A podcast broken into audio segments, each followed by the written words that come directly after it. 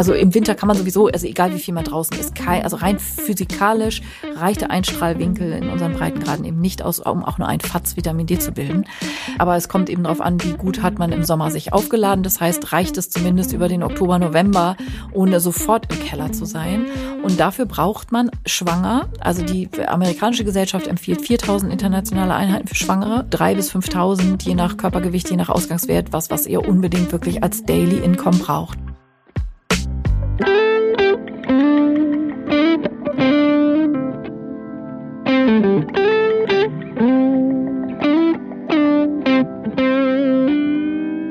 Hallo im Hebammsalon, der Podcast für deine Schwangerschaft und Babyzeit.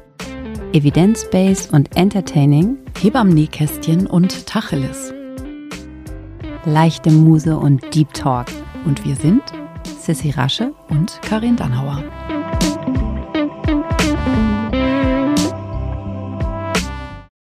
Herzlich willkommen zurück in unserem Hebammensalon. Wir haben es wieder kuschelig gemacht für euch. Und ähm, Sissy sitzt mir gegenüber.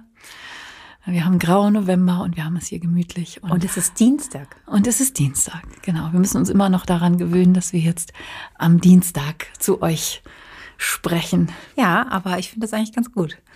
So, ähm, ist jetzt ein bisschen ungewöhnt, auch die letzte Folge letzte Woche. Ähm, dass ähm, wir dann äh, Dienstag erst so äh, Nachrichten bekommen haben. Man muss jetzt immer so ein bisschen umdenken und auch man selber ähm, will ja schon vielleicht, wenn man es dann teilt, ne, Karin, wenn wir es dann teilen, dass wir, dass wir, dass wir eine neue Folge für euch haben, da habe ich gedacht, ah, die kommt ja erst Dienstag, ne? Aber genau, ähm, der Dienstag ist der neue Hebammsalon-Tag und wir freuen uns, dass wir heute zusammen sind und heute in bester Tonqualität. Genau, so besser war es noch nie. genau. Max sitzt neben uns und sorgt für den perfekten Ton heute. Vielen Dank. Das, äh, genau, voll schön und dass äh, ich nicht so weit weg bin vom Mikro. Ähm, und bei mir, manchmal, wenn wir analog aufnehmen, äh, ist es halt einfach immer das Problem, dass äh, mir gesagt wurde, mal, ich bin immer so weit weg. Also heute bin ich hoffentlich ganz nah bei euch da draußen.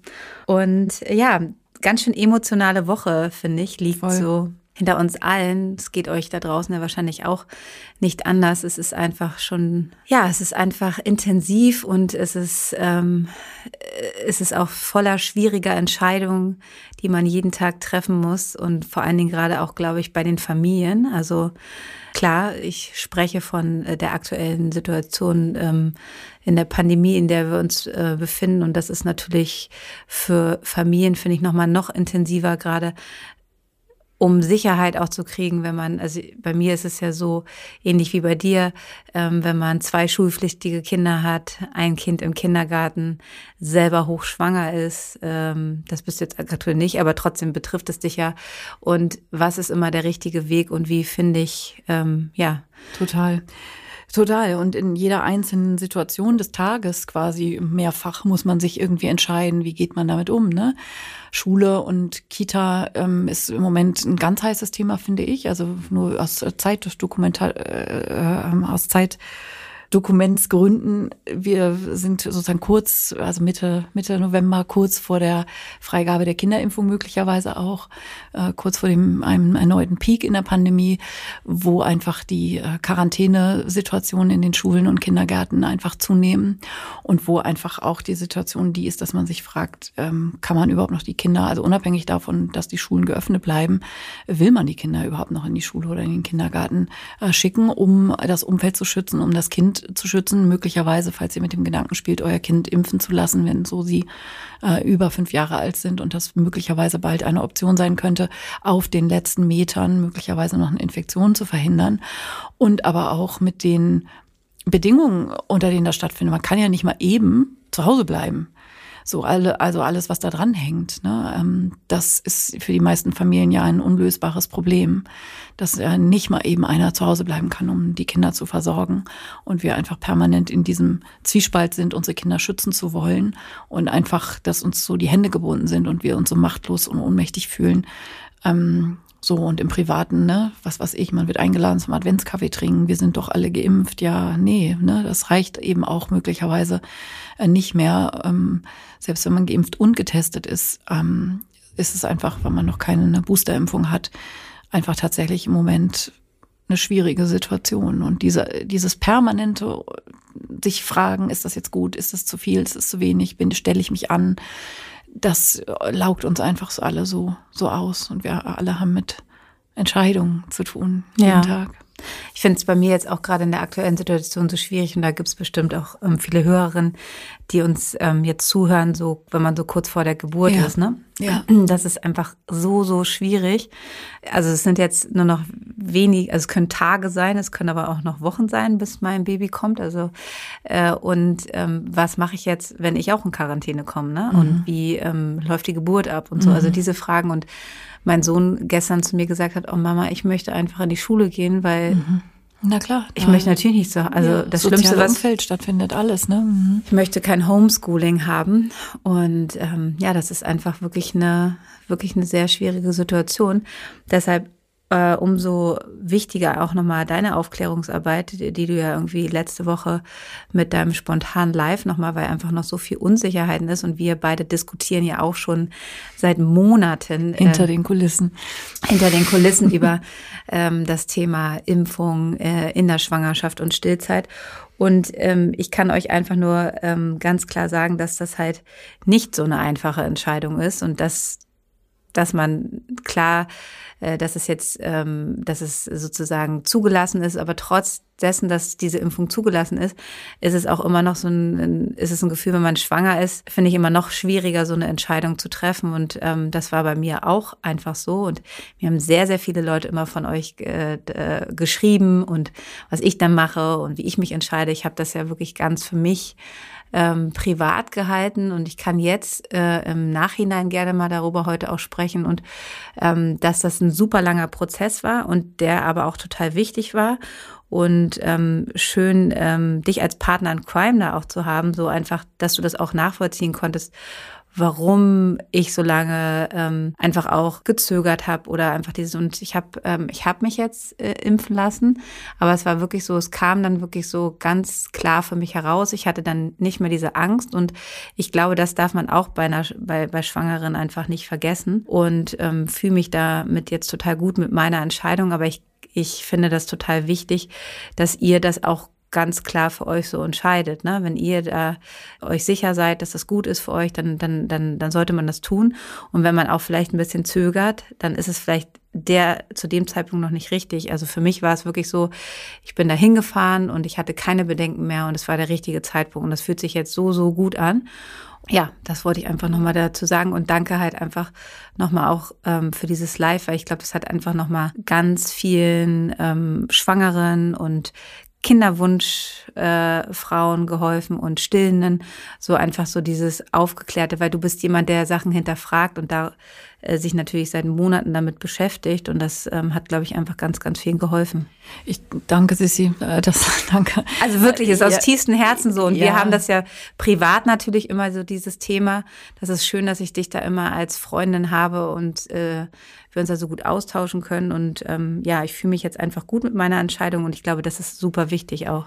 Also du sprichst vor allen Dingen, und das ist eben auch so wertvoll jetzt vielleicht für diese Podcast-Folge, du sprichst einfach so vielen Frauen damit aus dem Herzen, weil genau das, was du formulierst jetzt, ist ja das, was ich ja auch schon seit Monaten ähm, an Feedback bekomme, weil ich ja nicht zum ersten Mal, also ich habe, also für diejenigen von euch, ähm, die mir auf Instagram nicht folgen, ich habe letzte Woche ein Live aufgenommen was fast zwei Stunden lang ist, wie ich mit Erschrecken festgestellt habe, aber wo ich das nochmal genau erkläre und auch viele Sachen nochmal, also mit diesem Hintergrund und auch sozusagen, ich weiß ja um die Vorurteile, was weiß ich, und ich kenne natürlich die Artikel, die erschienen sind, wo behauptet wird, Frauen, weil sie auch nicht haben, viele Fehlgeburten zum Beispiel. Der, da gibt es eine Studie, die mittlerweile aber zurückgerufen wurde und eben mal noch zieht sie Kreise, also sprich, so diese ganzen Zweifel, ähm, die ihr da draußen natürlich habt, weil ihr ja auch lange von der STIKO gehört habt, ja, lieber nicht. Und dann plötzlich soll man von heute auf morgen da rein Herzens sagen, ja, rein damit. So, das ist auch ja überhaupt nicht leicht. Und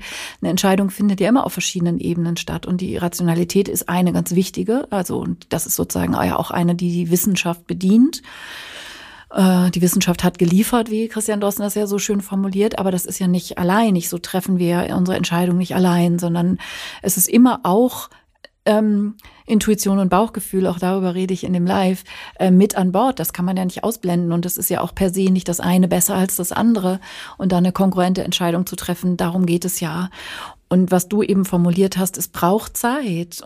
Ist ja auch meine Erfahrung. Die Frauen, die mir ganz viel geschrieben haben, ähm, haben sich ja genau dafür bedankt, dass man eben auch so Themen wie Ängste ähm, dass man die wahrnimmt und nicht äh, sofort sagt, sagt, so, was, du willst dich nicht impfen lassen, bist du etwa Impfgegner oder sowas.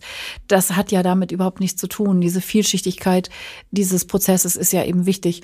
Und was ähm, mich dann, ich bin einmal am Wochenende so ein bisschen eskaliert, weil ich wirklich so viel Wut hatte, weil ich habe ja, also ich üblicherweise auf Instagram veröffentliche ich nicht einfach so irgendwie Nachrichten, die ihr mir schickt aus dem Chat oder sowas. Ähm, und ich habe aber ganz viele Nachrichten bekommen, die sich beziehen auf Kanäle auf Instagram mit einer hohen Reichweite, wo einfach Menschen, die keinen fachlichen Hintergrund haben, einfach Behauptungen aufstellen. Und wenn das dann irgendwelche, ich sage jetzt mal jetzt im ganz weitesten Sinne Birth Coaches so irgendwelchen Blödsinn erzählen und den Frauen wirklich also so ne, Verunsicherung ähm, streuen. Und es einfach wirklich mittlerweile so ist. Allein hier in Berlin in der Charité liegen fünf beatmete Frauen auf der Intensivstation.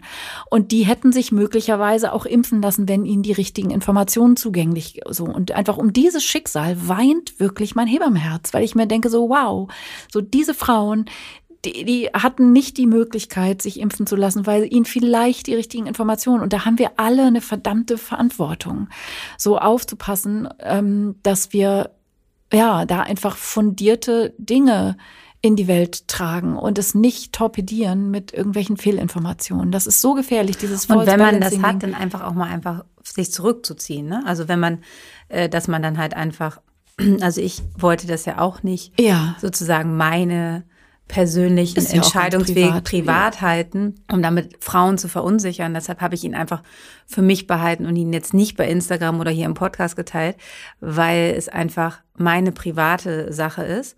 Jetzt kann ich das ja so sagen, dass sich vielleicht auch einige da wiederfinden, aber dann halt einfach auch irgendwie die Stärke zu haben, okay, mhm. ich, meiner, meiner persönlichen Meinung spielt jetzt hier gerade mal keine Rolle, sondern es geht um wirkliches Fachwissen, was hier ähm, erklärt werden sollte. Und ähm, das war für mich so der richtige Weg. Ja, Ne? Weil wenn mir jetzt jemand schreibt, so, was hast du gemacht? Und ich schreibe, ja, ich habe das noch nicht gemacht, das ist einfach nicht das, was ihr wissen solltet, weil diese Entscheidung solltet ihr nicht daraus treffen, was Sissy Rasche jetzt gesagt hat, sondern ähm, was die Wissenschaft sagt und was, wie ihr euch damit fühlt. Und das finde ich immer ganz, ganz wichtig, dass es nicht in diese persönliche Schiene geht. Total wichtig. Also gerade weil wir irgendwie natürlich auch ne, mittlerweile, also so eine, sagen wir jetzt mal realistisch, eine Reichweite haben, wo wir genau wissen, wenn wir sagen, macht das, dann machen die Leute das. Mhm. Also so, das, also diese Frage, wie machst du denn das? Das ist im Moment natürlich besonders für dich, besonders populär. Ne? Welche Wickelunterlage hast du denn? Und da kann man dann irgendwie noch drauf antworten. Aber solche Dinge, also das Impfthema war ja nie. das Impfthema ist ja nie, also auch, ne, also früher betraf es ja im Wesentlichen dann die Babys. Was haben mich für Frauen irgendwie gefragt, ob ich die sechsfach impfe, wo ich immer sage, das tut überhaupt nicht zur Sache. Du entscheidest bitte ne, im Gespräch mit deinem Kinderarzt und deinem Mann oder deiner Frau, entscheidet ihr gemeinsam was für euer Leben, was da irgendwie richtig und wichtig ist. Und es gibt einfach STIKO-Empfehlungen und das ist erstmal sozusagen so die Baseline. Und natürlich muss man nicht alles machen, was die STIKO sagt. Aber es ist eure Entscheidung. Und was ich persönlich da irgendwie mache, das geht tatsächlich auch, was geht niemandem was an, ist die eine Ebene, aber es tut auch nichts zur Sache. So, ne? Und das macht euch die Entscheidung auch nicht leichter ähm, und ist dann an diesem Punkt dann auch fehl am Platz, finde ich auch ähm, immer einen wichtigen Punkt, also unabhängig jetzt von dieser Corona-Situation. Ja. ja. Aber das ist generell in dieser, in dieser Hebammenarbeit so wichtig, dass man, ne, das ist ja, dass man einfach nicht seine persönlichen Sachen, Voll. sondern dass man einfach guckt, was ist für die Frau ja. richtig und wenn die einen anderen Weg gehen will, ist genau. es genauso wie beim Nichtstillen, beim PDA unter der Geburt. PDA unter der Geburt. Ich habe einen super schrecklichen Podcast diese Woche gehört, wo ich wirklich sehr entrüstet, äh, also wo ich wirklich geschockt war. Äh, ähm, ja, hast du mir weitergeleitet? Habe ich, ihr weitergeleitet. Karin, aber Karin hat gleich gesagt, das hört sich gar nicht erst an. War auch vernünftig, weil ich war wirklich, ich war, ich war so erschüttert, mhm. wie eine, ein kompletter Berufsstand so über einen Kamm geschoren wurde. Das ist natürlich in jedem Beruf, ob du nun ja. Tischler oder Maurer oder Arzt oder so. Es gibt überall schwarze Schafe und es gibt überall Leute, die irgendwie einen sehr extremen Weg führen. Aber eine komplette Berufsgruppe, und das Schlimme fand ich, dass in diesem Podcast sogar noch eine Hebamme sagt, die auch die ganze Zeit über sozusagen ihren kompletten Berufsstand ähm, ja, hat. Und weiß doch jeder, wir werfen nur mit Globuli um uns und baden unsere Füße in Kräutertee beim Hausbesuch oder was. Ey, ich könnte so kotzen, aber ich glaube, das müssen wir an dieser Stelle nee, auch jetzt irgendwie gar nicht. Nee, lassen, aber das ja? fand ich einfach ähm, super schwierig, weil das ist einfach nicht wahr. Und ähm, äh, man merkt, äh, man, ich glaube, das merkt ihr auch im Hebammsalon, dass wir versuchen immer hier auf dem neuesten Stand zu sein und einfach alle Seiten auch zu beleuchten. Und es gibt für viele unterschiedliche Dinge viele verschiedene Lösungen. Und ähm, das ist, glaube ich, einfach ähm, wichtig. Also da war ich echt, echt geschockt. Also das, äh, du kannst es, ja, aber tut jetzt hier auch nichts zur Sache. Wir wollen jetzt mit unserer heutigen Folge anfangen. Ähm, wir, hatten, ähm, wir hatten ja das Winterbaby auch in einer der letzten Folgen. Und hier war nochmal eine, eine Frage. Ähm, das machen wir zukünftig immer. Wir haben uns überlegt, dass es vielleicht ganz gut wäre, das regelmäßig zu machen. Ja. Eine handverlesene Hörerinnenfrage, die sich bezieht auf die Folge zuvor, ähm, dass wir die nochmal dann ausführlich beantworten können. Wir schaffen das natürlich nie immer, alle eure Fragen zu beantworten, aber eine suchen wir jetzt immer raus. Genau, und da war eine Frage zum äh, Winterbaby, äh, zum Thema Wollwerk. Was sieht man denn da drunter? Wie viele Schichten brauchen denn die Babys? Bodies, Strumpfhose, Langarmshirt, Hose und Wollpullover oder weniger? Ich bin ratlos, wie viele Schichten ich meiner neun Wochen alten to äh, Tochter gönnen soll, muss, darf. Ja, das ist immer so die große Frage. ähm, das äh, ist ähm, natürlich auch wetterabhängig. Ne? Wir haben natürlich, wenn wir jetzt wieder so 15 Grad haben, dann äh, äh, brauchst du natürlich nicht so viel unter den Wollwalk anziehen. Dann reicht es natürlich auch eine, eine, Str äh, eine Strumpfhose oder eine dünne Wollhose. Ähm, immer ein Langarmbody jetzt um diese Jahreszeit, das ist ja ganz klar. Das haben wir, glaube ich, oft genug hier euch erzählt. Und darüber dann ein, ein Strickjäckchen oder ein Pullover und dann packst du es da rein. Ist aber auch natürlich immer noch mal die Frage, ähm, das hatten wir auch in der Folge gemacht, wird dein Kind getragen am Körper, braucht es prinzipiell immer ein bisschen weniger, weil es durch die, ähm, wenn du es direkt an, an dir dran trägst, natürlich auch durch deine Körperwärme noch gewärmt wird, als wenn es halt stundenlang draußen im Kinderwagen liegt. Wenn ihr lange unterwegs seid, dann muss man natürlich einfach noch eine Schicht mehr anziehen. Also einfach ähm, auch mal wirklich auch testen, ne? also dass man so ein bisschen Gefühl ist, weil jedes Baby ist auch unterschiedlich. Aber prinzipiell geht jetzt immer, wenn es eher so 10, 15 Grad ist, reicht wirklich eine Schicht. Und wenn es nachher kälter geht und 0 Grad, dann auf jeden Fall unter die Hose noch eine Strumpfhose, lang am Body, äh, einen dickeren Pulli, Mütze, Schüchen noch unten drüber, also so ähm, über den äh, Socken oder äh, Strumpfhose dann noch Schuhe. Und dann im Kinderwagen hatten wir auch gesagt, entweder ein Lammfellsack oder ein Downsack. Ähm, und man kann, Karin hatte das so schön erklärt, auch mal eine Wärmflasche vorher reinlegen, dass er schon angewärmt ist. Dann seid ihr auf jeden Fall ähm, gut ähm, aufgestellt. Genau, also wie immer, es kommt drauf an. Ja, es ist einfach nicht so einfach. Ne? Und zum Beispiel auch, wenn du es jetzt, jetzt um diese Zeit im Tragetuch hat. Das hatte ich nämlich auch gerade hier ähm, unsere äh, liebe Julia ähm, Knörnsche, die auch mit uns den Podcast macht, ähm, die hatte ihre Tochter in der Trage und da habe ich auch zu ihr gesagt, du kannst auch in der Trage einfach, wenn du sie so am Körper hast, musst du nicht den Wollwerk jetzt anziehen, das ist viel zu warm. Ist auch so für, für das Baby so, ja, das ist ja schon ganz viel schön eng. Stoff. Ja. Genau. Die hat eine schöne, warme, handgestrickte Jacke und eine warme Wollhose an und dann hat sie ihre Jacke darüber, das reicht jetzt auch aus, ne? Aber man muss erstmal so ein Gefühl für, dafür kriegen. Und wenn ihr ein kleines Baby habt, finde find ich auch Wollflies einfach viel, viel besser für die Trage, weil es einfach sich nochmal ein bisschen besser anpasst. Wollwalk ist ja, ähm, hatten wir da auch erklärt, ist sehr steif, ist sehr wasserabweisend und ist eher so für die Kinder, die dann auch schon auch mal auf dem Boden robben und so. Für die Kleinen könnt ihr wirklich gut einfach ein Wollflies nehmen, weil der einfach sich besser an den Körper anpasst und ähm, nicht so hart ist. Ja, und was ihr auch ähm, aus der Winterfolge noch mit rübergenommen habt und was ein paar Fragen aufgeworfen hat, wir hatten auch über Winter Vitalstoffversorgung und so ein bisschen Immunstärkung und so gesprochen. Das ist im Winter ja auch nochmal immer so ein extra Thema und in diesen Zeiten äh, mit Sicherheit auch nochmal besonders. So, man fragt sich natürlich, was kann man, sollte man fürs Immunsystem irgendwie so alles tun? Und Vitamin D ist ja mittlerweile, also echt Common Sense, das weiß ja jeder, macht ja auch fast jeder, zumindest theoretisch hat man schon mal gehört, dass es eine ganz gute Idee ist im Winter. Vitamin D zu supplementieren, nicht nur für die Babys, wo ihr das ja sozusagen automatisch immer von eurem Kinderarzt, der euch dann dran erinnert und euch Neues aufschreibt und so, ähm, auch für Erwachsene. Sissy wiegt schon ihren Kopf, ob das wohl so ist, dass das jeder macht und jeder dran denkt. Ich habe wirklich das Gefühl, wenn ich das jetzt gerade so anspreche, so auch gerade bei Familien, die ich halt vor einem Jahr betreut habe, dass, ähm, dass man das immer noch mal wieder in Erinnerung rufen soll, dass sie halt auch den Kleinkindern Vitamin D geben. Ne? So also den Dreijährigen und ja so. und auch ab eins, weil irgendwie geht's dann so aus dem Gedächtnis raus ja. und dass es einfach natürlich nicht nur für die Babys wichtig ist und auch für euch, ähm, mhm. ähm, also für die komplette Familie, dass man das immer noch mal so in die Erinnerung rufen muss. Und das ist mir in der letzten Zeit gerade ähm, sehr stark aufgefallen.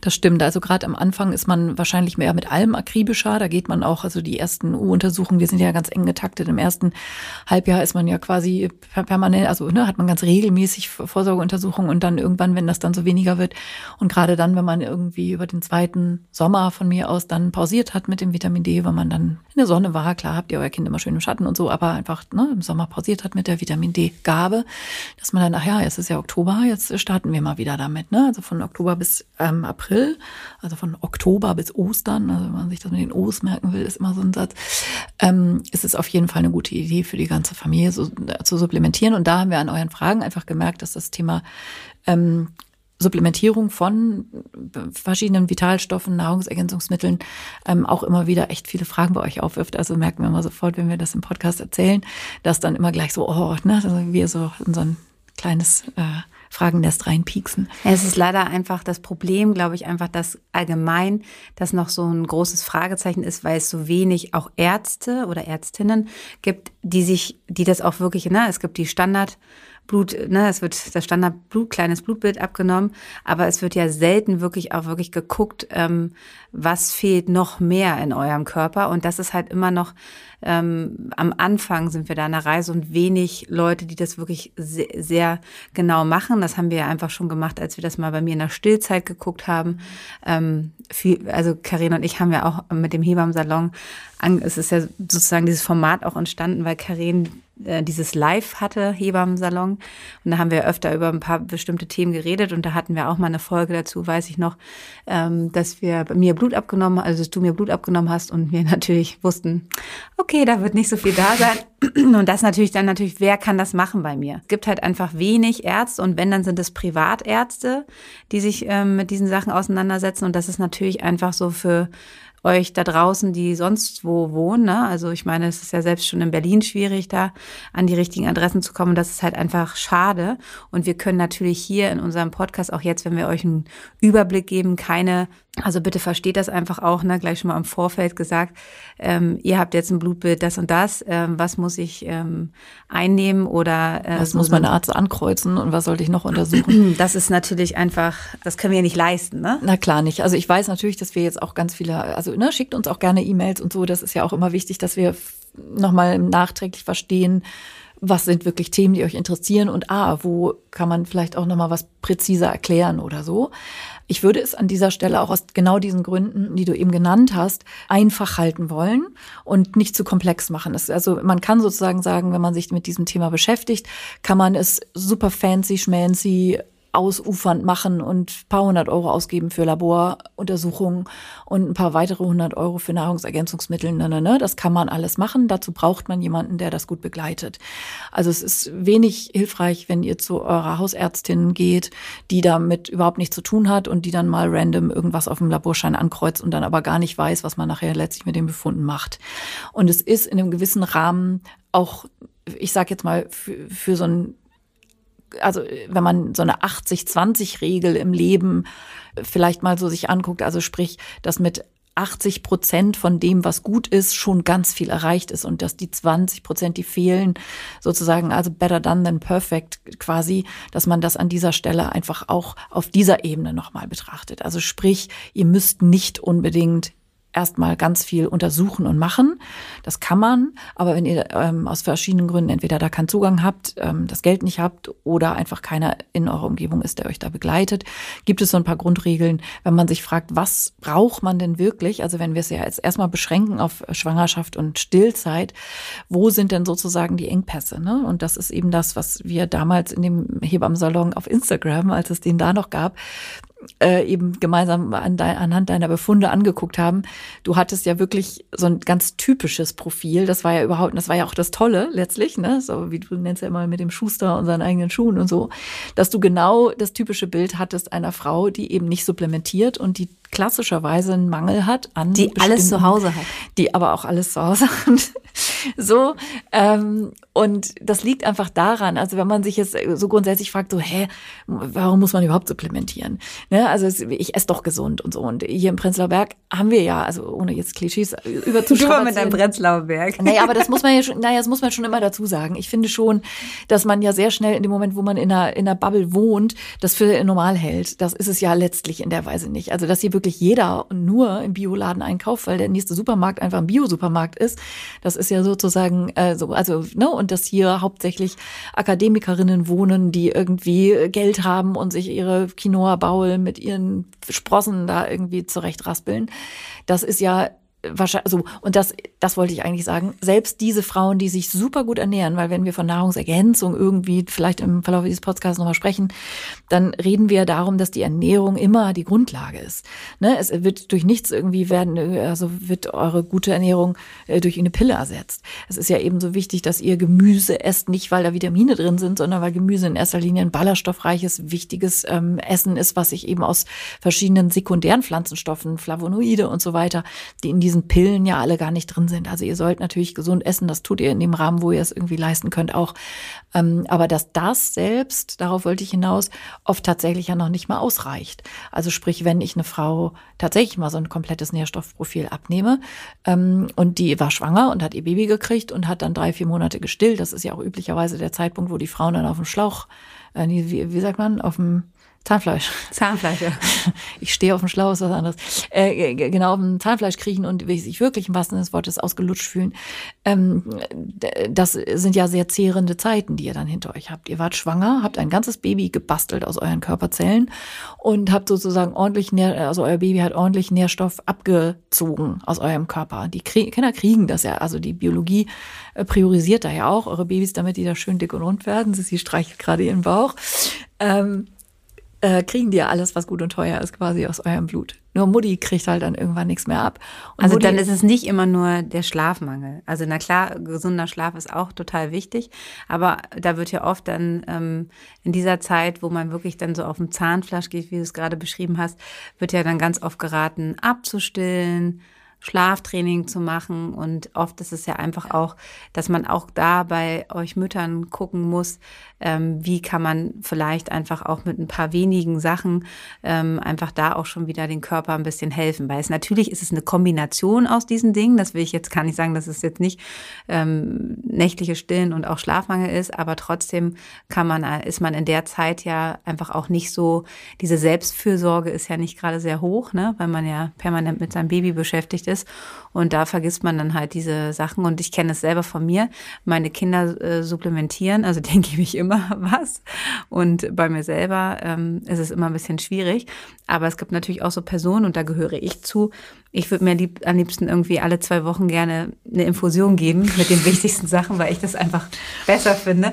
Ähm, und ich du im Alltag nicht so gebacken kriegst, ne? Nee, mhm. nee, weil ich einfach schlecht schlucken kann. Ja. Es gibt ja Menschen, die, die hauen sich acht Sachen gleichzeitig rein. Und ich habe zum Beispiel. Ja, du, genau, du. Nix.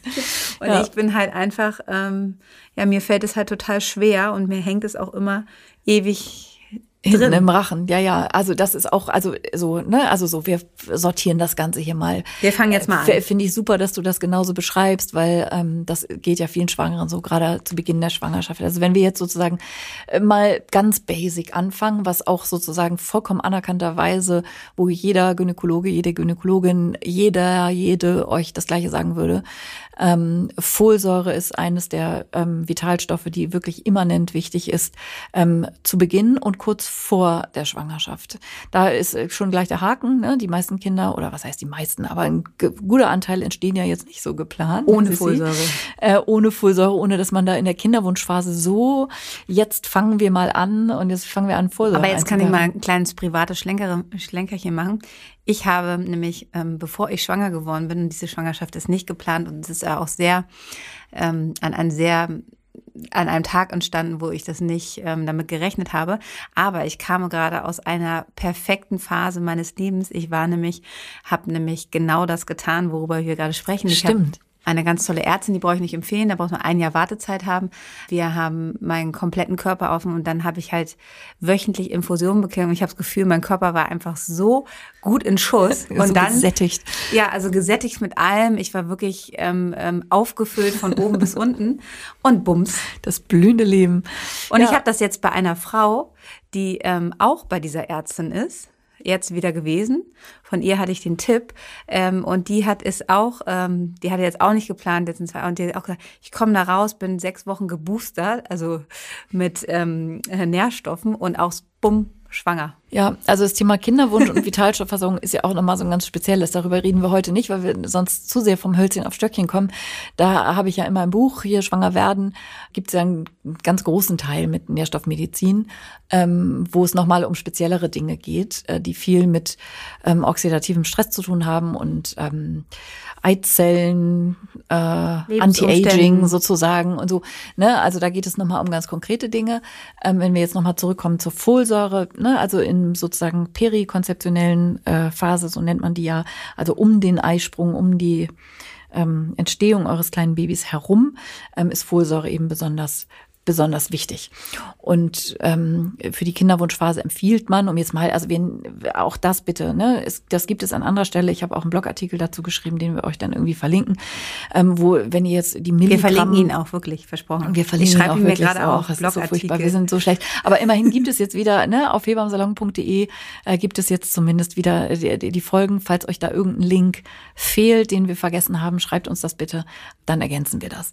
Ähm, so, Folsäure ist die ganz offizielle Empfehlung, 800 Mikrogramm zu nehmen rund um die äh, um den Eisprung herum bis zur zwölften Schwangerschaftswoche. Bei der Folsäure ist es einfach, das wisst ihr wahrscheinlich ja alle, ne, geht es einfach um die Neuralrohrbildung, die sogenannte. Also ne, es gibt so verschiedene Umstülp-, Umkrempelbewegungen in der embryonalen Phase und da gibt es erwiesenermaßen sehr viel weniger Störung dieser sehr komplexen Vorgänge, ähm, wenn Frauen ausreichend Folsäure zu sich genommen haben. Und bei Folsäure speziell weiß man eben auch sowohl aus äh, Blutspiegelanalysen als auch aus den sogenannten nationalen Verzehrstudien, ähm, wo man sozusagen äh, soll und ist einander gegenüberstellt. Also, ne, dass Frauen dann sagen, ja, ich ernähre mich ganz gesund und dann guckt man mal ganz genau auf den Teller und analysiert, wie viel Folsäure und wie viel Brokkoli ist die Frau dann wirklich, die dann, ne, oder wie viel Plunderteilchen und hier nochmal schnell in der Kantine ein belegtes Brötchen. Und das welke Salatblatt war so im Prinzip das einzige Gemüse, was den ganzen Tag über. Jetzt habe ich naja, Hunger. So, ne, naja, also so, ich bin ja auch so. Das ist ja jetzt irgendwie ne, nicht so, dass ich jetzt irgendwie immer das glühende Vorbild wäre. Aber das, ähm, also nationale Verzehrstudien beschäftigen sich eben mit dem tatsächlichen. Und man weiß einfach, dass, oh, ich habe die Zahl jetzt nicht genau im Kopf, 70 Prozent oder so mindestens ähm, aller Frauen in den fruchtbaren Jahren äh, sich eben nicht ausreichend mit Folsäure versorgen. Und deshalb ist es umso wichtiger, das zu supplementieren. Und deshalb ist das auch die offizielle Empfehlung. Gleichfalls eine offizielle Empfehlung gibt es fürs Jod oder Jodid, um korrekt zu sein, mit den 150 Mikrogramm.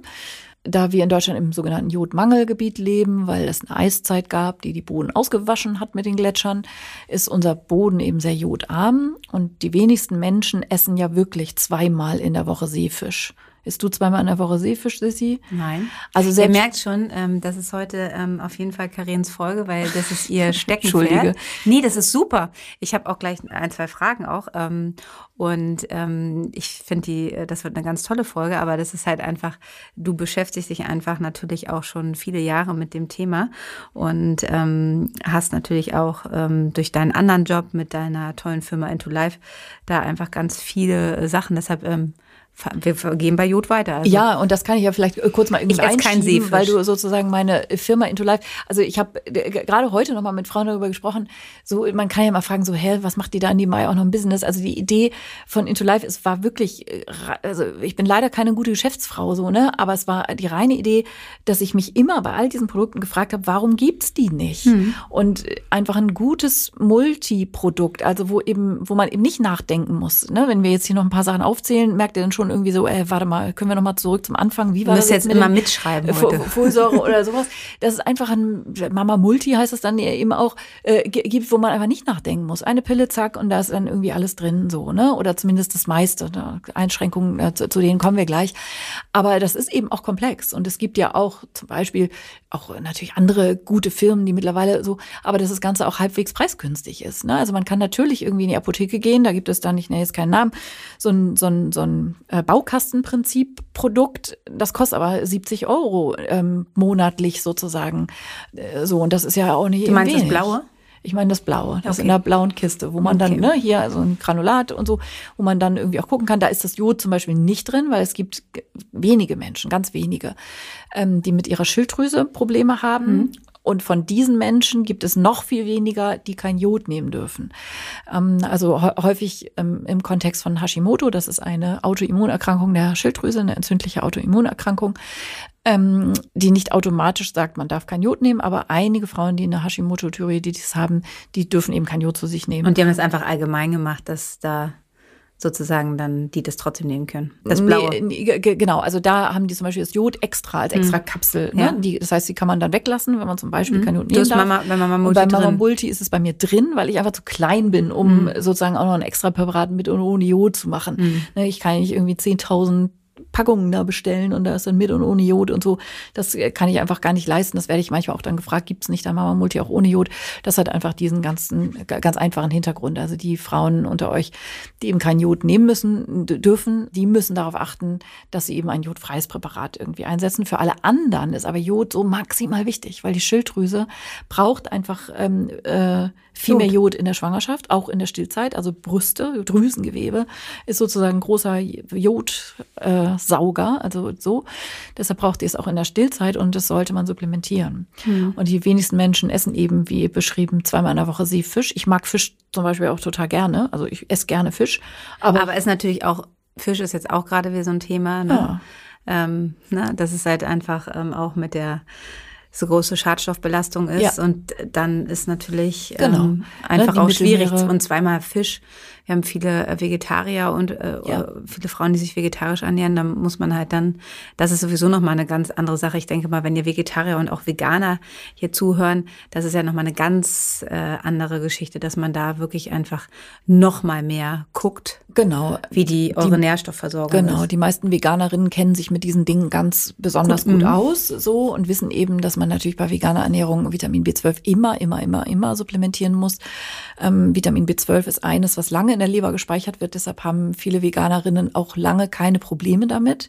Ich höre das auch viel ähm, unter Veganerinnen, dass die sagen, ja, sie, wir supplementieren das nie und mein B12-Spiegel ist trotzdem noch gut. Mhm, der bleibt einige Jahre, bleibt der tatsächlich noch gut. Aber wenn der dann wirklich leer ist, dann kriegen die Frauen, also das macht wirklich neurologische Symptome. Ne? Also ja. Äh, von Depressionen angefangen bis hin zu wirklichen äh, Neuropathien und so. Also damit ist überhaupt nicht zu spaßen. Aber darauf kann ich jetzt an dieser Stelle gar nicht so genau eingehen, weil es jetzt irgendwie dann zu kompliziert wird. Wir bleiben jetzt erstmal sozusagen. Wir wollten einfach die Übersicht machen, was jetzt sozusagen, was man auch ohne, genau. ne, also hast du ja auch angefangen, dass man jetzt, wenn man jetzt nicht diese, diese Möglichkeiten hat, dieser besonderen Blutuntersuchung, dass man einfach sagen kann, das sind einfach so essentiell wichtige Sachen, die man in der Schwangerschaft nehmen sollte, ähm, ohne Bedenken und ohne, dass man halt vielleicht diese Ärztin hat, die euch so betreut und die sind trotzdem gut versorgt. Ich glaube, das ist einfach der, das Ziel Ziel der Folge, einen, wie, gesagt, groben Überblick zu geben, ohne dass wir jetzt in die ganz speziellen. Ich genau. muss ganz ehrlich sagen, dass ich immer, wenn ich Veganerinnen betreut habe, und das wird immer mehr, ähm, dass die immer alle super vorbildlich waren und wie mhm. du gesagt hast, eher ähm, sich richtig gut auskennen mhm. und ähm, nie damit Probleme hatte, dass die mhm. nicht supplementieren. Von daher, ähm, ja. ja Also genau. das da ist gibt's ja mittlerweile auch spezielle Präparate, Ja. ne, dass dann einfach besonders auf die Sachen geguckt wird.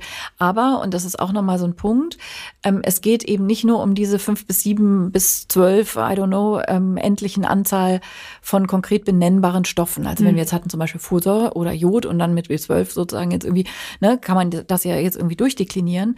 Aber es gibt eben auch bestimmte Verbindungen, zum Beispiel Cholin ist eins, ähm, zum Beispiel Carnitin ist eins, eine Aminosäure.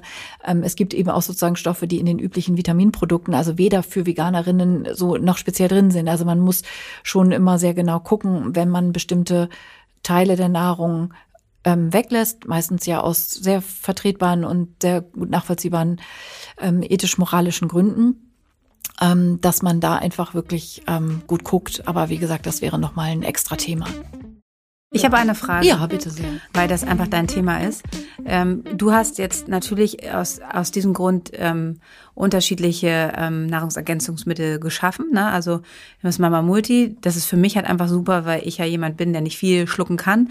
Ähm, du hast jetzt das Vitamin D für ähm, Schwangere und Mütter, ähm, Vitamin D für Kinder für Nebakarien. Aber ich glaube, was auch nochmal wichtig ist, weil es gibt ja auch noch Präparate, die du leider noch nicht hast, aber vielleicht kommen die ja bald.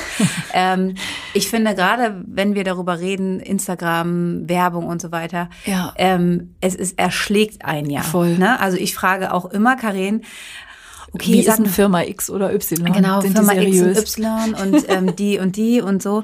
Und das ist für euch natürlich total schwierig. Und vor allen Dingen habe ich immer das Gefühl, wenn man in die Apotheke kriegt, kriegt man halt nie ein gutes Pro wenig. Also Das ist auch total interessant, ne? Also, es, also im Detail, zum Beispiel bei der Folsäure, es gibt ja unterschiedliche Bioverfügbarkeiten. Auch das ist nicht ganz unumstritten. Es gibt auch äh, Stimmen, die sagen, vollkommen egal, ne? Jeder Stoffwechsel macht da irgendwas mit und so. Ähm, aber es ist eben, also so, bei den Dingen, es gibt ja viele schwangeren Produkte, die extra auf die Bedingungen in der Schwangerschaft und die Bedürfnisse in der Schwangerschaft abgestimmt sind. Und die sind auch grundsätzlich alle total in Ordnung. Und man kann sich dann aber schon fragen, wieso kostet denn das eine das Doppelte von dem anderen? Und ist das wirklich gut? Und diese Details weiß man dann eben üblicherweise nicht. Und das ist eben das, was du meinst. Ne, du schickst mir das dann und sagst, hier ka- kannst du mal auf die Zutatenliste gucken. Sind das gut bioverfügbare ähm, Stoffe? Also auch dazu gibt es einen Blogartikel auf meiner Seite. Ähm, woran erkenne ich ein gutes Nahrungsergänzungsmittel? Ne, weil wird hier gleich notiert. Ah, genau, nachher für die Linkliste. Ähm, so, ne, weil man das äh, im, im Zweifel ja auch nicht immer durchschaut. Und es gibt ganz viele Produkte zum Beispiel, wo ich sage, da ist das total super, aber warum fehlt denn da ausgerechnet das drin? Mhm. Und das mal Multi ist, wenn man so will, so eine Gießkanne. Also so, ne? Damit ist man erstmal gut grundversorgt. Und Kann man nichts falsch machen. Damit kann man überhaupt nichts falsch machen. Es ist sogar, das ist auch nochmal so ein Punkt, Vitamin A da drin, wo alle immer sagen, oh, Vitamin A darf ich doch nur nehmen, äh, wenn ich nicht schwanger bin und ich darf ja noch nicht mein Leberwurstbrötchen beißen. Es ist tatsächlich so, dass Vitamin A in einer ganz hohen Hochdosierung, also ihr solltet jetzt nicht jeden Tag drei Leberwurstbrötchen essen und das täglich. Ähm, so, dass äh, Vitamin A ist ab einer bestimmten Grenzmenge von ungefähr 10.000 internationalen Einheiten, äh, sollte man das nicht nehmen. Aber andersrum habt ihr in der Schwangerschaft auch einen erhöhten Bedarf an Vitamin A.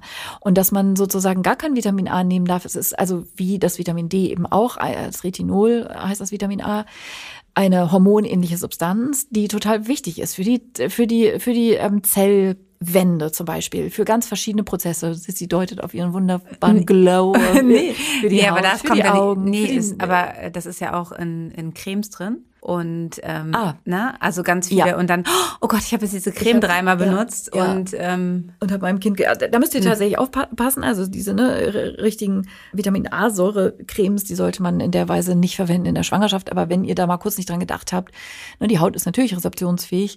Ähm, also das ist was, was ihr mit eurem Hautarzt besprechen solltet. Da kenne ich die Präparate jetzt und in ihren Dosierungen irgendwie auch nicht. Aber es ist ein Thema. Aber es ist keins, wo ihr irgendwie sofort ne, euer Kind mit vergiftet habt. So und ne, das ist eben so ein Punkt. Also wenn ihr bei den Präparaten guckt, ähm, häufig wird Beta-Carotin stattdessen in die schwangeren Präparate ähm, eingesetzt. Beta-Carotin ist, wenn man so will, eine Vorstufe von Vitamin A. Aber dieser Stoffwechselprozess aus äh, Beta-Carotin Vitamin A zu basteln, das funktioniert so ähnlich wie bei der Folsäure. Da gibt es auch so einen Stoffwechsel, wo Menschen eben unterschiedlich sind, äh, dass es mehr oder weniger gut funktioniert. Und Vitamin A kommt einfach wirklich an. Also das ist mal wieder das Stichwort Bioverfügbarkeit. Und Beta-Carotin bei vielen Menschen, da muss man einfach viele Karotten essen, um daraus irgendwie Vitamin A zu basteln. Ja, ist so. Ne? Und deshalb ist es einfach wichtig, dass ihr ähm, also sicher sein könnt, dass die Präparate, die für Schwangere gemacht werden, also werde ich manchmal auch dann gefragt, weil bei mir steht natürlich drauf, ist ein Pflichttext, enthält Vitamin A und im Zweifel Rücksprache mit dem Arzt halten. Ist ein Pflichttext, muss draufstehen. Führt natürlich aber dann dazu, dass die Leute denken, oh Gott, dann darf ich das ja bestimmt nicht nehmen, schicke ich lieber wieder zurück. Ja, aber ihr kennt es so. wie in Amerika, ne? Man sichert sich mit allen ab. Genau, das muss ist heiß, sie könnten sich verbrennen. Ja, ja das ja. muss Karin darauf schreiben. Und ja, nicht nur ich, alle müssen es draufschreiben. Es schreiben auch Leute gar nicht drauf und sagen einfach, es irritiert den Verbraucher. Ich schreibe es lieber gar nicht drauf, ist natürlich illegal, hm. ähm, das nicht drauf zu schreiben. Und das, das hat ja auch was mit, auch bei den Dosierungen werden wir nochmal kommen, ne? Also es gibt, ne? Also das ist ja auch, da hast du ja auch eine ganz strenge.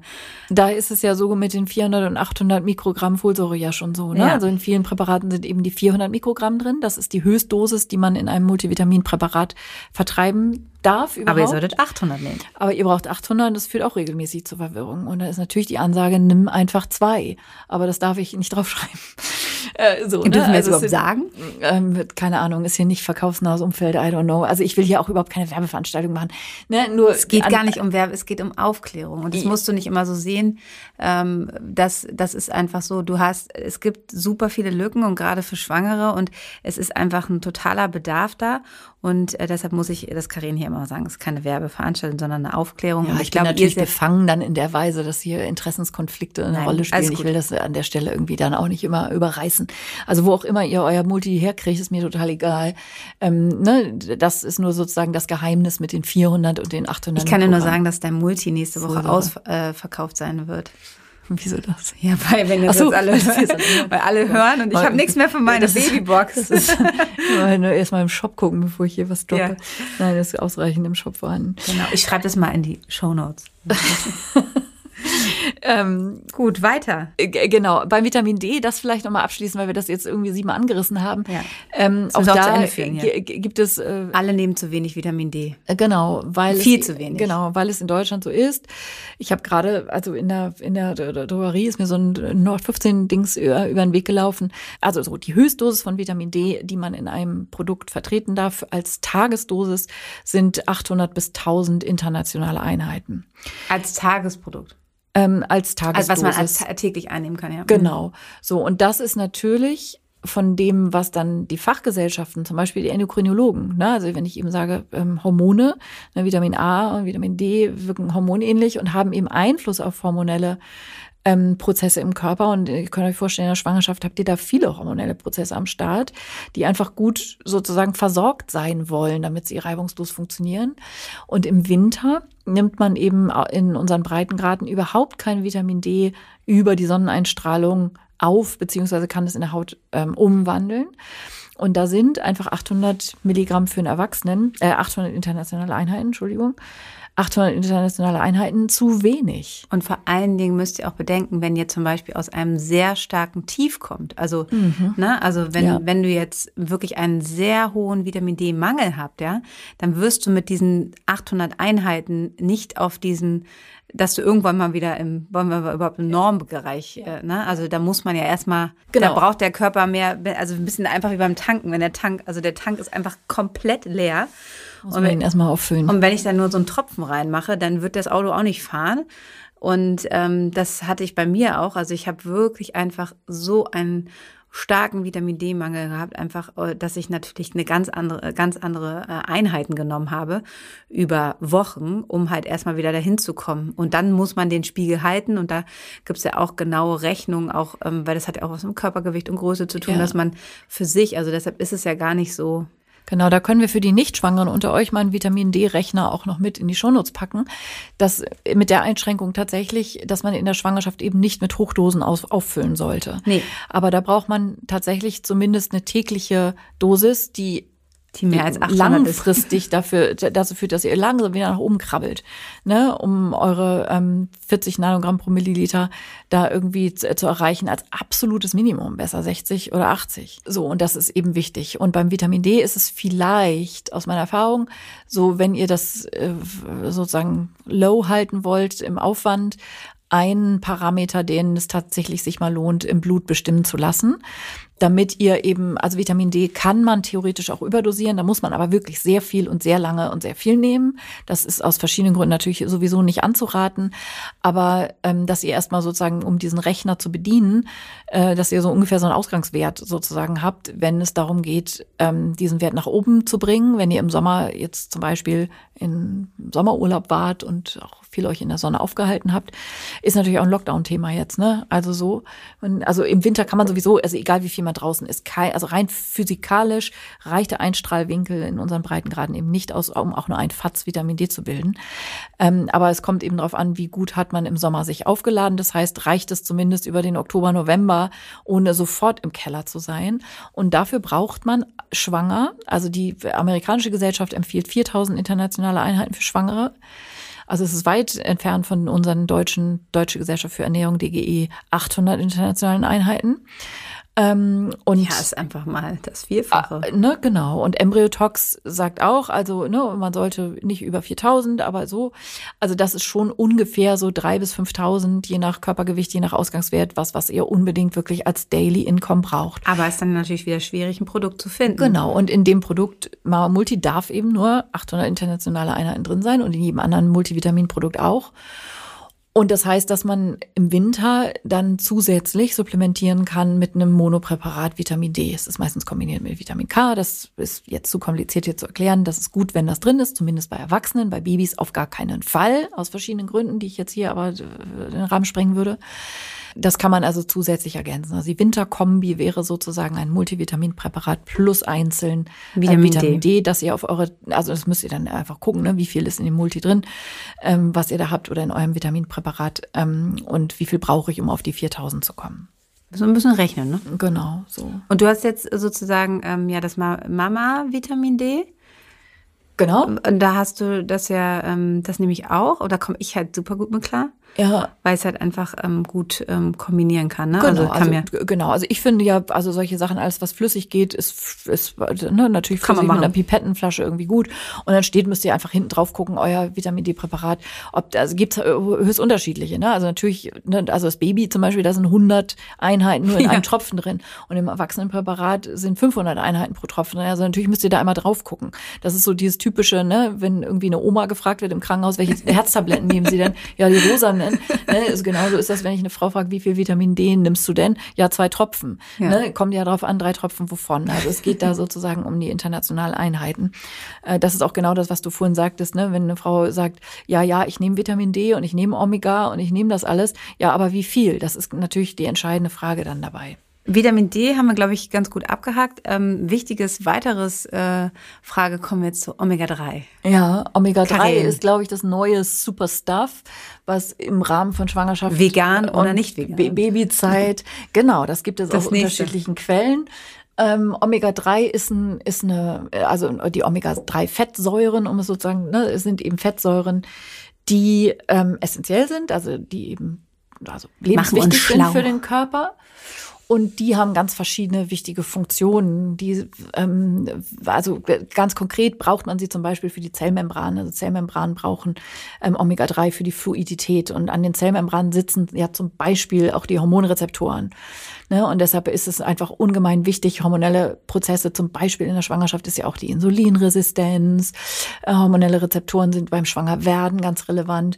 Und das Immunsystem ist eben das, das, das zweite wichtige Feld, ähm, wo die Omega-3-Fettsäuren eine wichtige Rolle spielen. Sie äh, sind wichtig für die Darmschleimhaut, die sind, wiederum sind wichtig für das Mikrobiom. Das ist wichtig für die ganzen Autoimmunprozesse, also so alles, was unter diesem Begriff Silent Inflammation oder Leaky Gut Syndrom, das sind jetzt alles fancy Begriffe, die wir jetzt hier mal im Raum stehen lassen, könnt ihr googeln.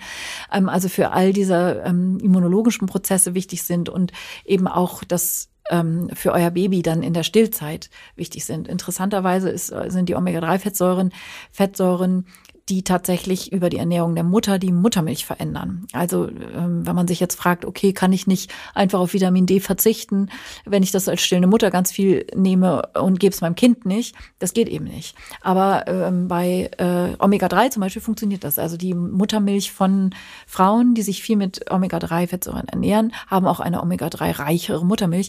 Und für die Babys ist das eben für die Nervenentwicklung so wichtig. Also das Nervensystem, ähm, auch schon in der Schwangerschaft. Und die sind besonders schlau. Das ist ja, da damit kriegt man sie immer alle. Ja, ne? Also die. Frauen an sich denken die zuletzt, die Frauen. Die sagen, aber oh, mein Kind wird schlau, mein Kind macht, Okay, gib, gib mir Omega gib 3. her. Ne? Für Aber einen guten Omega 3 IQ finde ich so alles. schwierig zu nehmen, Karin. Ja, weil das so ölig ist. Oh, es schmeckt so widerlich. Ist, also ich habe es halt flüssig und Ja. Omega-3 ko- kommt aus dem Meer, also meistens aus marinen Quellen, wie man so sagt.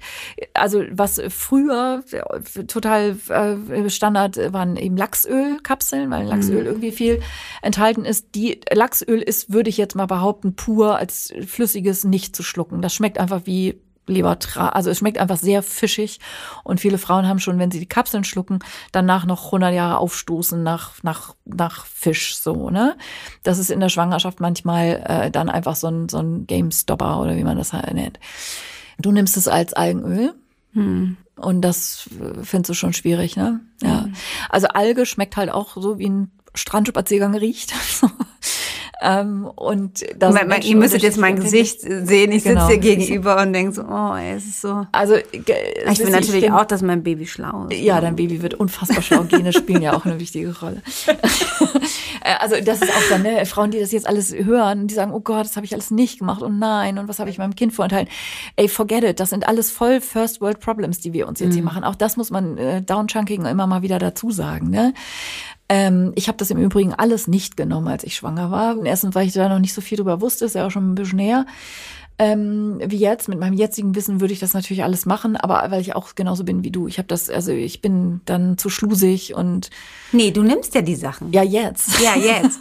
Ich weiß sie jetzt. Weil ich sonst tot wäre, glaube ich. habe hab dich als mein Partner in Crime und tu mich trotzdem immer, ähm, wenn ich bei dir bin, nehme ich auch ganz oft was. ich und da steht so eine, müsst ihr euch vorstellen, jetzt so eine Küche und da stehen tausend Sachen. ja, aber da stehen ja auch vor allem meine ganzen Rückstellmuster von meinen eigenen Gen- Sachen, wo ich irgendwie genau, also alle drei Monate eine Packung schnupper, aber alles noch. Ja, aber es ist einfach ist. toll, dass du dieses Thema so für dich entdeckt hast und ähm, ich bin sehr dankbar. Ich muss nicht zu einer Fortbildung gehen. Ich höre dir zu.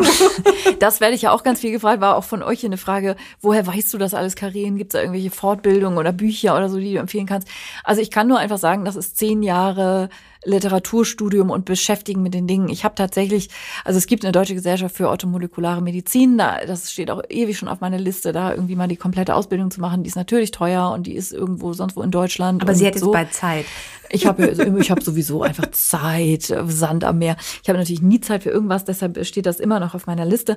Aber ich habe einfach ganz viel gelesen und das ist aber sozusagen zu sehr Fachliteratur und zu sehr auch. Ich lese auch so, also ich habe so verschiedene Wissenschaftsticker, so quasi, also so Newsletter und Gedöns abonniert. Und dann lese ich einfach die Originalstudien und die sind natürlich dann alle auf Englisch und aber so. Ja, das aber ist it's dann, your thing. Also ja, es, ne? genau, aber ne, das ist jetzt irgendwie nichts, wo ich sagen würde, ah, das Buch, da steht dann irgendwie alles drin oder so. Darum geht's ja auch gar nicht. Es geht ja nicht darum, dass jetzt hier in dem Podcast, dass man sowas sich anlesen kann. Das ist, wie gesagt, das ist deine Leidenschaft.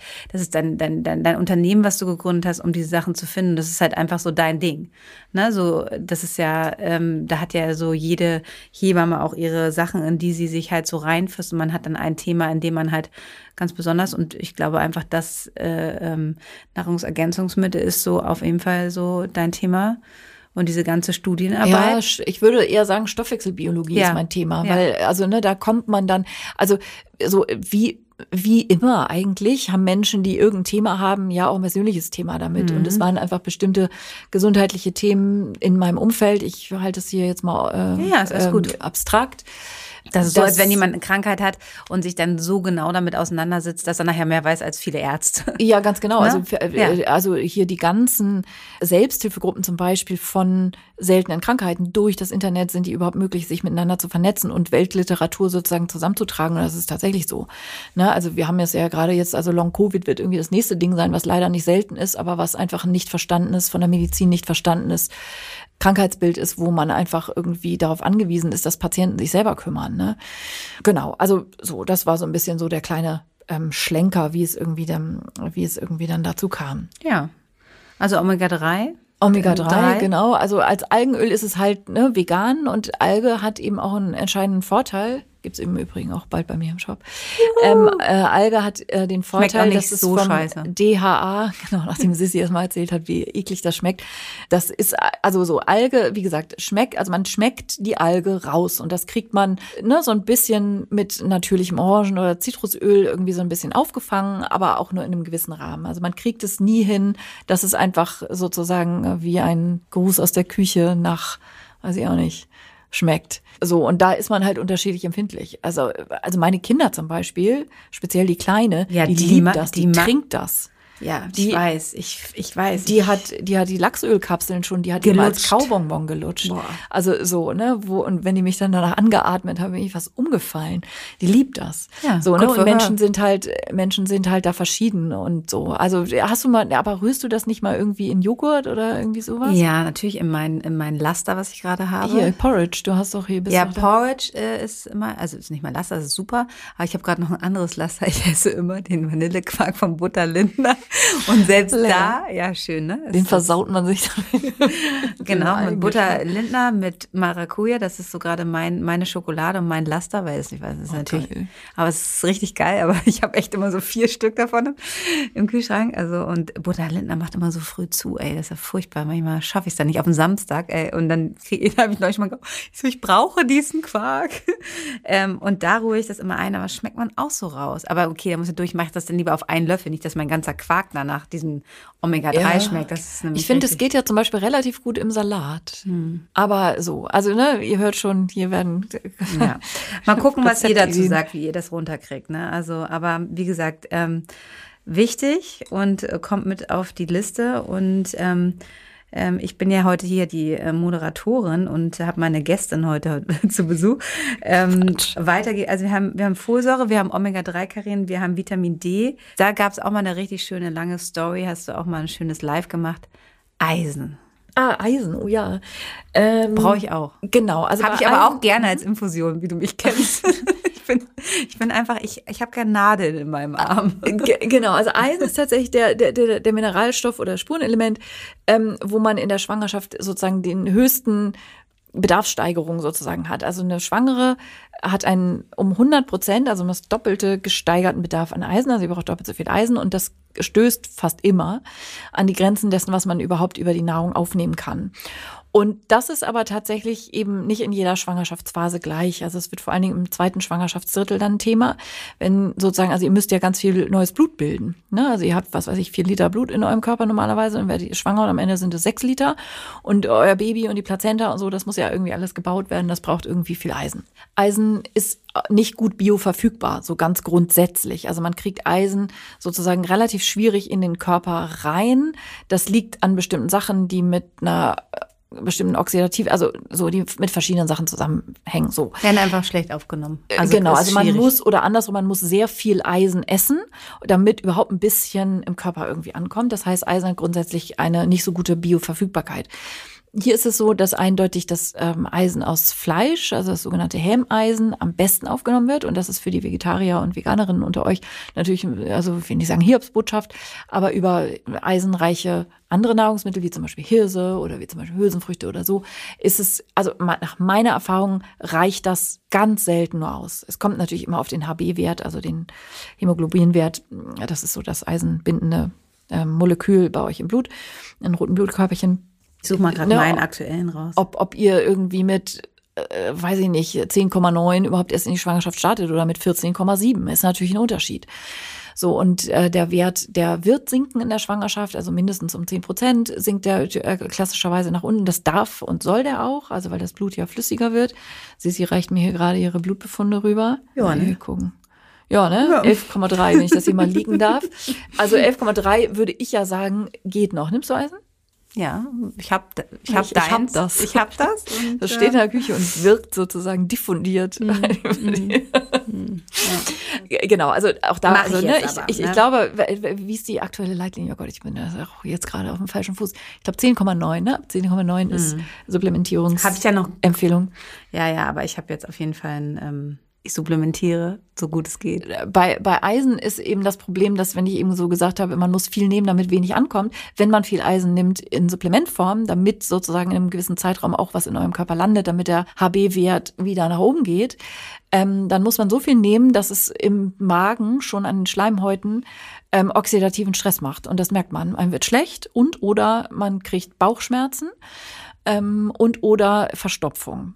So, und das liegt einfach daran, dass Eisen an den Schleimhäuten eben, also toxisch ist ein großes Wort, aber es macht einfach oxidativen Stress, macht einen dollen Reiz. Deshalb tun auch Eiseninfusionen meistens ein bisschen weh.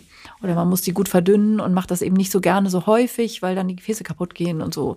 Ne, aber was tut man nicht alles? Ist ich habe damit überhaupt gar kein Problem. Ähm, also für mich im Übrigen auch sehr teuer. Also sehr teuer und das finde ich, aber das ist auch mal so ein Problem. Ich denke ganz oft so, ich habe manchmal das Gefühl, auch gerade nach der Geburt, ne, wenn es ja. jetzt irgendwie wirklich eher einen starken Blutverlust hat, ist so, da muss man echt drum kämpfen, dass man ja. das kriegt. Ne? Und der, der, Grund ist, es ist so teuer. Und ähm, mein ältestes Babysitter-Kind ist mittlerweile ähm, zweites Jahr Facharztausbildung als Internistin und äh, mit der habe ich auch gerade vor ein paar Tagen gesprochen gesprochen, die übrigens gerade ihren Einsatz auf der Intensivstation hat und kein, also da einfach einen krassen Job macht.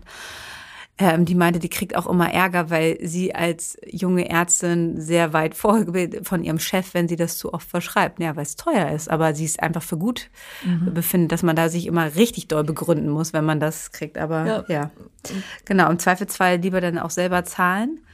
Aber das darf nur unter ärztlicher Aufsicht, weil das natürlich auch, wenn man jetzt so eine äh, Fair Inject, also so eine Eiseninfusion bekommt, da muss man auf jeden Fall ausgebildet sein, wenn einem das jemand anhängt, weil es natürlich auch zu einer allergischen Reaktion mhm. kommen kann. Habe ich auch schon wirklich erlebt bei einer Frau mit einem Tropfen da drin, die wirklich einfach kollabiert ist. Und da muss man schon intensiv medizinisch einfach ausgebildet sein, dass man halt jemanden so auch dann dementsprechend gut behandeln kann.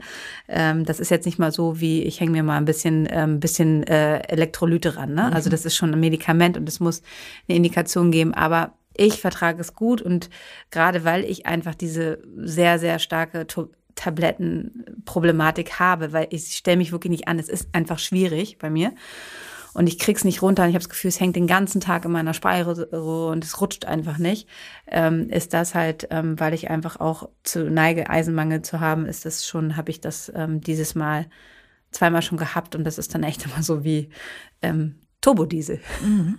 Das, äh, ja, das war Multinummer so, by the way, das kann man auch einfach aufmachen. Die Kapsel einfach aufmachen und dann so, ne? Mhm. Das schmeckt Hast du mir so ein bisschen, gesagt. Äh, ja, ja, ich war so, ne, also bei Kapseln, aber da müsst ihr gucken, was. Also zum Beispiel Eisen als Kapsel nicht aufmachen. Ähm, also erstens schmeckt das dann, also Eisen schmeckt einfach auch richtig fast so wie nach Blut. Ne? Also es schmeckt echt so, als würde man sich so richtig doll auf die Zunge gebissen haben. Und es macht, äh, also färbt die Zähne. Na, also Eisen solltet ihr tatsächlich in der ganzen Kapsel runterschlucken und nicht aufmachen. Das würde ich euch nicht empfehlen. Also so, und auch beim Eisen gibt es eben große Unterschiede. Also wenn wir jetzt eben von der Verträglichkeit gesprochen haben und von der Bioverfügbarkeit, das ist sozusagen so ein bisschen der Haken an der Sache, gibt es natürlich auch solches und solches Eisen mal wieder. Ja. Ne? Und es kommt dann immer darauf an, in welcher Form es vorliegt. Und besonders gut verträglich ist es eben gebunden an ein, eine Aminosäure, in dem Fall also das Glycin, äh, so weil es auch den gleichen Transporter, den Aminosäuretransporter in der Darmschleimhaut äh, nutzt, um dann besonders gut in den Körper aufgenommen werden. Und das heißt dann Eisenbisglycinat. Und wir können eigentlich sagen, würde ich mal sagen, mit 80-prozentiger Wahrscheinlichkeit, dass die meisten Frauen das falsche Eisen verschrieben bekommen. Ja, weil es eben billiger ist. Also Billig. Eisenbisglycinat ist tatsächlich eine Ecke teurer als das äh, Eisenoxid oder also ne, verschiedene andere Eisensalze ähm, die es irgendwie gibt. Also oft ist der Preis in dem Fall tatsächlich schon mal ein Indikator, ob ihr das richtige Eisen habt oder nicht. Das Richtige ist ein bisschen teurer. Man kann dann auch noch fancy andere Sachen machen. Also man weiß zum Beispiel, das ist auch ja relativ bekannt mittlerweile, dass äh, Vitamin C ein Katalysator ist, der die Eisenaufnahme beschleunigt oder verbessert. Also wenn man so, also in Nahrung sozusagen kleines Steak mit einem Glas Orangensaft oder sowas.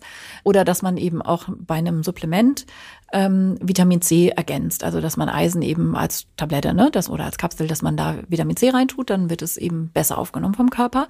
Und was besonders fancy ist, was natürlich mein Produkt der Wahl ist, natürlich. Ähm, ist das Lactoferrin. Lactoferrin ist, wie der Name schon sagt, Ferrin, ein Eisentransporter.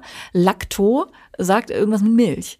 Und das ist nämlich, das Lactoferrin ist was, was in Muttermilch reichhaltig vorkommt. Weil Babys haben ja nur, nur in Anführungsstrichen, das beste Superfood der Welt, kriegen ja nur Muttermilch. Und in Muttermilch ist verhältnismäßig wenig Eisen drin. Und das heißt, mit dem wenigen Eisen muss der Körper das ja irgendwie bewerkstelligen, dass trotzdem im Baby auch Eisen irgendwie ankommt. Und deshalb gibt es so viel Lactoferrin in der Muttermilch. Und Lactoferrin, also in anderen Säuglingsmilchen sozusagen ist das auch enthalten, auch in der Kuhmilch, aber nicht in so hohem Ausmaß wie beim, in der Menschenmuttermilch. Und Lactoferrin, ähm, also isoliert aus der Milch, ähm, ist ein super gutes Co, ein guter, super guter Co-Faktor, um das wenige Eisen möglichst gut in den Körper reinzukriegen. Das heißt, man braucht viel weniger Eisen, deshalb ist es viel besser verträglich und es landet trotzdem ordentlich was im Körper, wenn man das schlau kombiniert. Also Lactoferrin mit Eisen und dann noch ein bisschen Vitamin C ist sozusagen das Dream Team, so dass ihr wirklich schnell ähm, wieder auf gute Eisenwerte kommt. Also seit ich meinen Frauen das Präparat gebe, also so, die brauchen manchmal wirklich nur die halbe Dosierung oder viel kürzer. Also nach einer Woche, nach zwei Wochen sieht man schon einen Effekt im Blutbild. Das ist schon wirklich toll. Okay, ich, ich nehme heute Abend. Äh, okay, gut. genau, also ne, der Geschmack manchmal, wie gesagt, ne, ja, ja, also guckt, dass ihr das runterschluckt, bevor es an eurer Zunge landet. Wenn es eine Tablette ist, wenn es eine Kapsel ist, ist es ja eh fest verkapselt. Und dann ist es sowieso ja geschmacksfrei. Und ich würde mal sagen, also ich habe da gerade, ich habe die Zahl einfach vergessen, gerade nochmal neulich gelesen. Ich glaube, ähm, dass 70 Prozent war es, glaube ich, aller Frauen in der Schwangerschaft ähm, Eisen supplementieren. Also es ist wirklich eine Menge. Aber das Falsche ja, das ist jetzt mal dahingestellt, aber ne, das, ja, aber ist ja schon ne, so, ne, wenn du dann hinten drauf guckst und so weiter. Ja, und dann nehmen es viele Frauen eben nicht. Die dann, ne, dann nehmen die das drei, vier Tage, merken einfach, ey, mir geht's einfach schlecht. Ich mir, mir ist übel davon. Ich krieg richtig Magenschmerzen, so und das dann, wenn das Baby sowieso mit seinem Popo schon irgendwie unter eurem Zwerchfell äh, da so von unten drauf drückt, dann kann man das einfach überhaupt nicht mehr vertragen. Ganz viele Frauen sagen, sorry, ich kann das einfach nicht nehmen.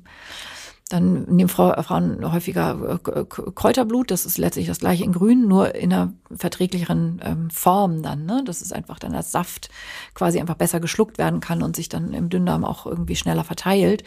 Aber es ist auch kein, also ne, das ist eben auch kein Eisenbisglycinat. Nee. Also das muss man dann auch meistens hochdosieren und so weiter. So, ähm, jetzt sind wir ja schwanger. Ne? Ich bin bald nicht mehr schwanger und äh, dann geht das Ganze ja weiter. Mensch, ey. Ich glaube, eine große Frage ist einfach, die, die, die du uns bitte nochmal hier ähm, allen beantworten kannst, ist, ähm, wenn ich jetzt ähm, im Wochenbett bin und Kind geboren, ähm, wo, worauf, dann ist ja irgendwie das Kind da, Kind ist gesund. Wir kümmern uns jetzt nur noch um Baby, das kriegt Vitamin D und ist gut versorgt und wird gestillt und wird betütet und die Mütter bleiben auf der Strecke. Was brauche ich denn noch in der, äh, in der Woche, also nach der Geburt? Und ähm, was sollte ich ähm, absetzen und was sollte ich weiternehmen. Ja, das hast du schön beschrieben. Das ist einfach genau dieses Ding. Ne? In der Schwangerschaft sind die Frauen dann, wenn sie es sind, noch da halbwegs akribisch. Und wenn ich sage akribisch, das heißt ja überhaupt nicht, also bei mir ist das ja genauso. Ich nehme das auch mal ein paar Tage nicht und dann habe ich irgendwie das Gefühl, oh, mir, mir fehlt gerade was oder ich bin, bin besonders schlapp oder irgendwie dann mache ich das mal wieder ein bisschen ausgiebiger. Im Sommer auch weniger als im Winter. Also, ne, das dürft ihr natürlich und sollt ihr sehr gerne auch so ein bisschen nach, nach Gefühl machen, wenn es nicht wirklich so ist, dass ihr einen supplementierungspflichtigen HB habt, weil ihr echt eine richtige handfeste Anämie rauscht oder sowas. Ne? Also echte Indikation. Wir sind ja jetzt so ein bisschen bisschen beim, beim noch on top, was ist sozusagen sinnvoll, um den Körper gut zu unterstützen, so. Und dann ist es eben oft so, dass in der Schwangerschaft, wie du es beschrieben hast, Baby da, jetzt endlich kann ich diese blöden Pillen ist weglassen. Schlau. Es ist ja auch, ne, so Pillenschluck macht ja auch keiner gerne. Es ja. ist ja immer so ein Gefühl von, das ist irgendwas Künstliches und das ist irgendwie Pharma und das ist irgendwie so, ne, warum wächst das nicht auf dem Baum? Die Natur hat sich doch dabei was gedacht und so. Das ist uns, also ist ja auch mir alles überhaupt nicht fremd. Also, ne, wenn es danach ginge. Es ist nur so, dass der Stoffwechsel einfach nur dann gut funktionieren kann, wenn wirklich alle Schräubchen und alle Zahnrädchen da irgendwie gut geschmiert miteinander ähm, interagieren. Und das ist ja reine Biochemie. Und ich glaube, das ist auch nochmal, noch mal, dass ich nochmal kurz reingerätsche, dass man bestimmt viele Sachen einfach, wenn man da einfach schon mehr einfach auch ähm, allgemein in diesen äh, äh Bio, in diesen Biostoffwechsel gehen würde, dass viele Krankheiten, ne, also das führt jetzt auch zu Wort, wir reden auch schon super lange, aber ähm, dass man halt mit solchen Sachen ja auch einfach ganz viel schon beheben kann. Ne? Also wenn man da wirklich genau hinguckt. Und das ist halt oft bei vielen Krankheiten auch das Problem. Also wenn ich jetzt auch auf die Psyche gehe, ne? So, wenn man da jetzt sagt, okay, Absolut. Ne, dass die Ursache jetzt vielleicht nicht nur Stress ist, sondern einfach ja. auch ein ganz hoher ähm, Nährstoffmangel. Also wenn wir da, wenn ihr da jetzt hellhörig werdet, das ist jetzt, würde jetzt hier den Rahmen sprengen, aber das ist ja oft ganz stark das Problem, dass man auch schon mit so wenigen einfachen Sachen ja. sehr viel ähm, einfach wieder ins Gleichgewicht ähm, bringen kann. Aber ich wollte dich jetzt nicht äh, unterbrechen. nee, aber das ist ein ganz wichtiger Punkt. Also gerade Vitamin D um, um, und Omega-3, um mal die beiden zu nennen, haben eine ausgesprochene Wirkung ähm, auf die äh, psychoemotionalen Zustände. Und zwar nicht, weil das sozusagen wenn man das überhaupt so abgrenzen will, in Körper und Seele oder sowas, sondern weil der Gehirnstoffwechsel ja eben auch ganz stofflich ist. Und bestimmte Dopamin- und Serotoninrezeptoren zum Beispiel, ähm, die brauchen sozusagen einfach, die müssen ja funktionieren. Und da gibt es einfach ganz klare ähm, Kausalitäten und nicht nur Korrelationen. Ähm, dass man einfach wirklich, ähm, also Omega-3 wirkt in Studien einfach genauso gut bei leichten depressiven Verstimmungen äh, wie ein Antidepressivum. Und das ist schon ähm, ein ganz wichtiger Punkt. Und deshalb alle, alle Frauen, die mit diesem Thema zu tun haben, die kriegen von mir alle Omega-3 und Vitamin D natürlich empfohlen. Das ist überhaupt keine Frage. Und das heißt überhaupt nicht, dass das eine Happy-Pille ist oder irgendwie sowas. Also natürlich gehört eine manifeste Depression ähm, in eine psychotherapeutische Begleitung im besten Fall. Ähm, aber wenn es sozusagen auf dieser Ebene einen Ansatz gibt, ähm, das ist auch immer mehr verstanden. Also auch bei vielen ich sag jetzt mal, pseudopsychosomatischen Dingen, die sind nicht psychosomatisch, sondern die sind irgendwo, wo wir einfach den Schlüssel noch nicht kennen und wo einfach noch viel unverstanden ist. Aber die sind, weil es bestimmte Prozesse im Körper gibt, wo einfach Stoffe fehlen. So. Hatte ich neulich auch so, sorry, so in so einem, ähm, äh, bei New Amsterdam, da waren die auch, ähm, ähm, hat der, war so eine Frau völlig psychisch krank, ne, und die haben die auf Wirr, aber die hatte einfach ein Stoffwechselproblem, ne, und das haben die halt gleich erkannt und ähm, die in dem, also ich meine jetzt hier wieder ich mit meinem, aber das ist. Sissy bringt wieder Netflix ins Spiel, sehr gut. genau, aber es ist halt so, ne, dass man halt so dieses ganzheitliche, ne, das ist halt das, ja. wo wir auch in Zukunft einfach, ähm, mein Mann hat auch einen ganz tollen Arzt, ähm, der halt auch so nicht die Symptome, sondern die Ursachen auch gucken. Du musst alles angucken und ich glaube, das ist halt auch dahin muss man auch ähm, ähm, muss man halt auch die Medizinstudenten führen. Das ist halt einfach so, es ist alles so, der Körper ist so komplex und dieser Biostoffwechsel auch, dass man halt wirklich so viel Sachen im Hinterkopf haben muss, dass man da einfach das Ganze sehen muss. Deshalb ist so diese, diese Sache einfach so wichtig. Und manchmal sind es die kleinsten Schrauben, wenn du die wieder reindrehst ja. und du erreichst so viel. Ja, absolut. Absolut. Und genau, und weil wir so ausgehend davon. Wir reden echt so, wir müssen jetzt auf die Präparate kommen, die wir absetzen und die wir weiternehmen. weil da ähm, könnten wir beide Stunden lang. Ja, reden. also ja, die Idee, ne, wir sind ja sozusagen eingestiegen mit, äh, das Kind ist da, jetzt kann man sie alles weglassen. Und das Kind ist ja jetzt da, aber das Kind wird ja weiterhin zu 100 Prozent von euch versorgt, wenn ihr stillt. Ja. Ne, also das, nur dass ihr dann eben irgendwann sechs, Und auch wenn ihr nicht Kilo, stillt, müsst ihr ja versorgt werden, ne? Ja, natürlich. Nur wenn man stillt, sozusagen muss, muss der Körper auch noch den Leistungssport leisten. Ja Muttermilch zu produzieren und ein Kind, also ne, in eurer Prämilch sind ja sozusagen auch Vitamin D zum Beispiel ist in der Prämilch ja drin und die ganzen Vitalstoffe, die müsst ihr aus eurem Körper nicht abgeben. Ne? Also insofern ist es ist, ist, ist abstillen, also weil du das einfach vorhin, ne, die Frau ist so schlapp, aber die soll mal abstillen. Nee, die soll sich vernünftig versorgen. Ne? Dann kann sie auch an ihr Kind wieder äh, Dinge weitergeben.